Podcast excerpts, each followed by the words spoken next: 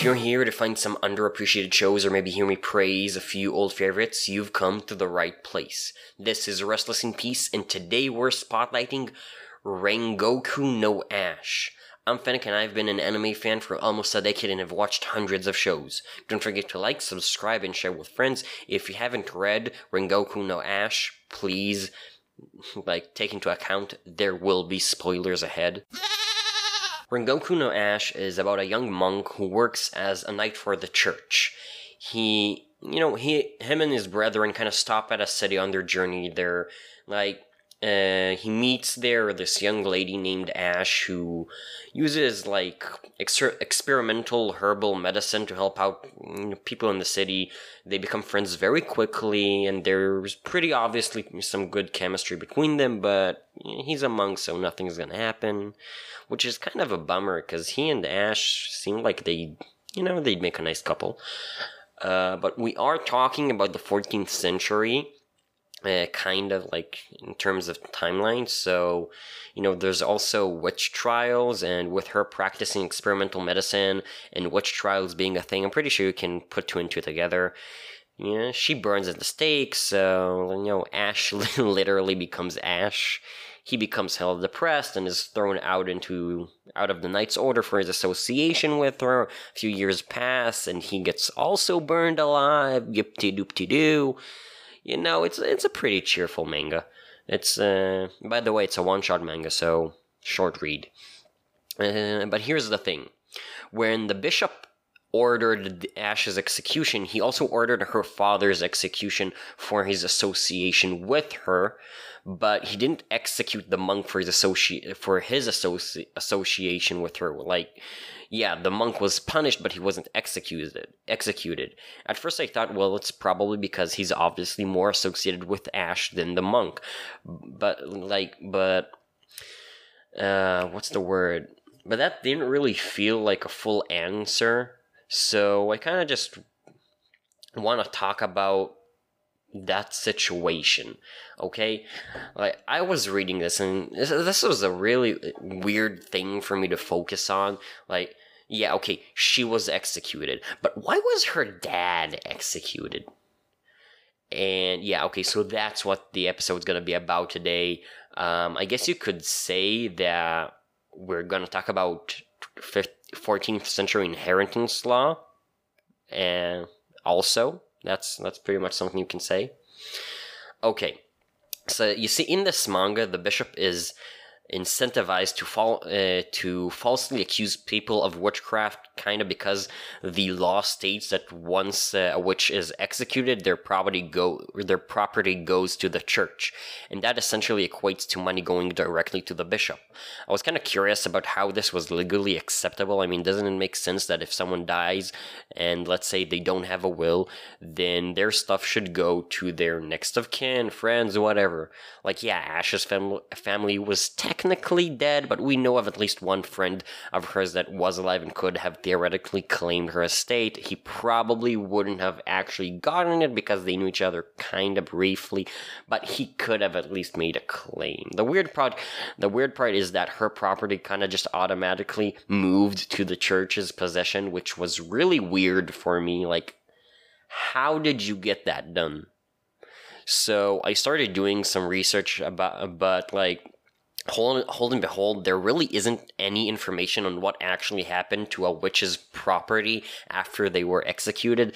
It's not really talked very it's not a common subject so I, I, tried looking up like obvious after i didn't find anything i tried looking up the obvious things like the salem witch trials and like uh, what else did I look up? Like, I even looked up executioners and what their role in everything was.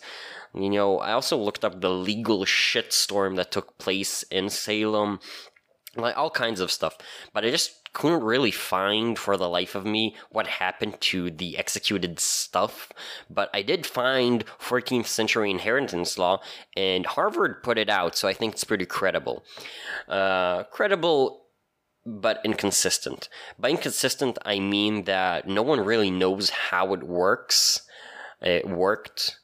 uh, there are theories but that it worked like this or like that or like that or like this and all sides have arguments and i'm in no position to declare which is right so uh, you know i don't want to declare i'm not going to declare who's right we have the manga to base ourselves on so i just kind of have to cross uh, the two and see what fits. And by doing that, I can tell you that at least in association with the manga, this is how it kind of works.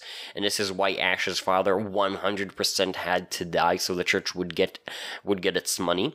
When someone close to death was accept was when someone was close to death, it was expected of them to call a representative of the church to hear their final will. Now, if for whatever reason that didn't happen, then your estate would go into uh, what's called intestacy, which is basically just a term for an estate that belonged to someone who died without a will and that and that that estate's value was greater than that person's debt.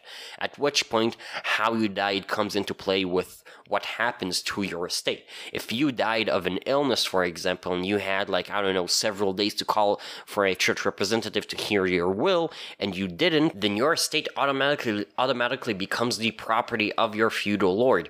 Whilst if your death was sudden and unexpected, your wife would get, let's say, a third of your estate, and your kids would get a third, and you will also get a third. Your third being that your dead will probably go to the church and the poor in order to help your soul with redemption and some shit like that. But if you had no friends or family to get your estate and you had no will, yeah, like, well, your feudal lord, your feudal lord would get all your shit. So now let's go back to the manga. The church can't claim that Ash didn't have a will because she was executed by the church, meaning that they had every opportunity to have a representative take record of her will. So let's say she left everything to her only living relative, her father. Well, then, the church ain't getting shit. And she was pretty wealthy, so they want her shit. So the answer is pretty simple, and unless you're stupid, you know what it is. The church just has to kill her father.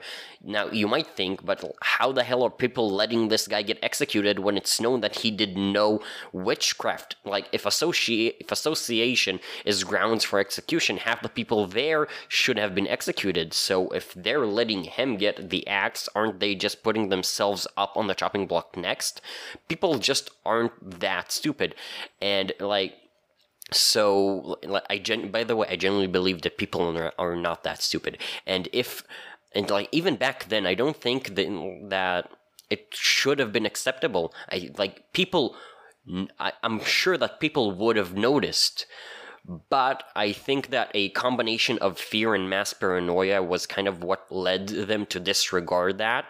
Like, after all, like, we know that the bishop would have gone on a witch on like kind of like a witch killing spree given the chance. So those people are those people are very likely to end up burning alive at some point. The entire situation is basically just greed and tragedy or whatever you want to call it. And they well like i think that logically they shouldn't have let him be executed but you know you can like paranoia is a really really strong emotion. Emotion thought like whatever. So i can kind of get why they didn't think of it at the time but still it's a little weird to me but i get okay i guess like the the only point that i still haven't gone over was probably how the church would get the money instead of a feudal lord and that's kind of a real easy answer if you, if you read the manga you you can very obviously see that the entire city is controlled by the church. Like it it's pretty safe to guess, I think, that the bishop might be acting as the area's lord or, or something like that. The, the the church has some mass authority or something like that over that city. So I think it's pretty safe to say that they can take the money Eh, like instead of a feudal lord or feudal lord or something like that. It, it's probably not really all that complex. Finally, I do recommend you read uh, Rengoku no Ash if you haven't, and don't forget to like, comment, subscribe, and share with friends. Also, tell you tell me what you think about today's episode. I tried kind of doing it in more of a freestyle fashion a bit less scripted, kind of just having notes in front of me. Uh, tell me what you think about it. Uh, did it flow well? Did you enjoy it? Do you want me?